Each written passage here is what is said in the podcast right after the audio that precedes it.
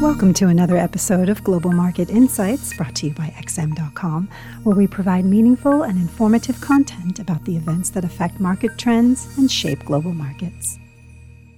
Welcome to XM.com. This is the Market Comment podcast for Wednesday, October 18th by Haralambos Pissouros. I'm Christina Marujos.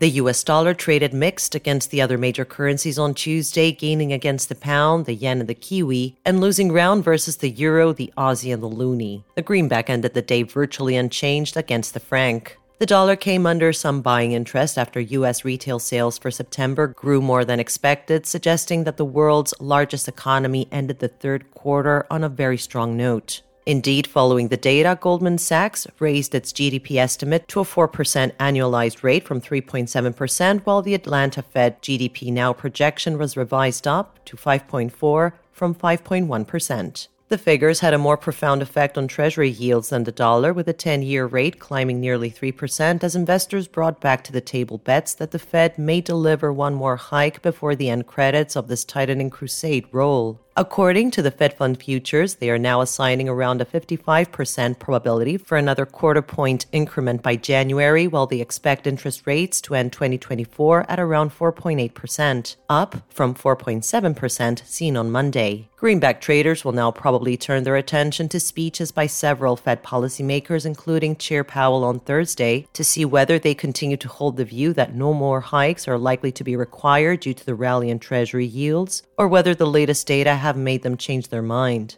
Today, investors will have the chance to hear from New York Fed President John Williams, Philadelphia President Patrick Harker, and Governors Waller, Cook, and Bowman, with the latter being among the very few, if not the only, members pushing for higher rates, even before last week's higher than expected inflation numbers. The pound was amongst the currencies that underperformed against the dollar, perhaps as UK jobs data for August showed that wages slowed from a record high and job vacancies dropped. The release of some labor data, including the unemployment rate, was delayed until next week. Yesterday's numbers may have weighed on expectations of another rate hike by the Bank of England, but today's higher than expected inflation figures may have revived such bets. Although the likelihood of one last quarter point hike being delivered in November is only 24%, the probability for that happening by March rose to almost 60%, helping the British currency to recover some of yesterday's lost ground. The Aussie was among the gainers after the minutes from the latest Reserve Bank of Australia gathering revealed that policymakers considered raising rates,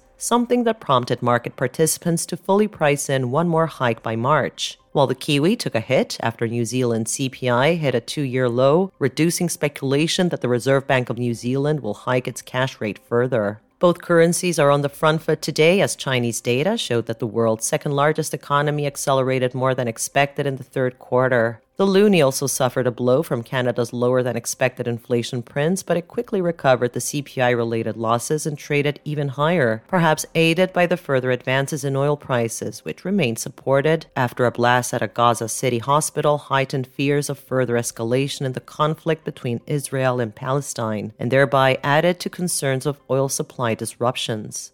Wall Street ended mixed yesterday with the Dow Jones and the S&P 500 closing virtually unchanged and the Nasdaq losing ground. It seems that investors' decision to lift their implied Fed rate path following the US retail sales data weighed on the rate sensitive Nasdaq, but that may not have been the only driver. The tech heavy index may have also felt the heat of the U.S. government's decision to announce plans to halt shipments of more advanced artificial intelligence chips to China. Nvidia opened with a large downside gap after the decision and immediately traded lower, although it recovered some ground later in the day. As for today's earnings, Tesla and Netflix will report the results after the closing bell. Gold continued marching north and it is around 0.8% up today, which suggests that it remains investors' safe haven of choice amid the Middle East conflict. Yesterday, a hospital in Gaza was hit and hundreds were killed, with Israel and Palestine blaming each other for the attack. The incident probably erased hopes of a diplomatic solution and perhaps added to fears of further escalation.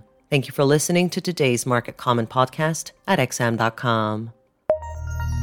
Thank you for listening to another episode of Global Market Insights brought to you by XM.com. For more in depth technical and fundamental analysis, be sure to visit www.xm.com forward slash research.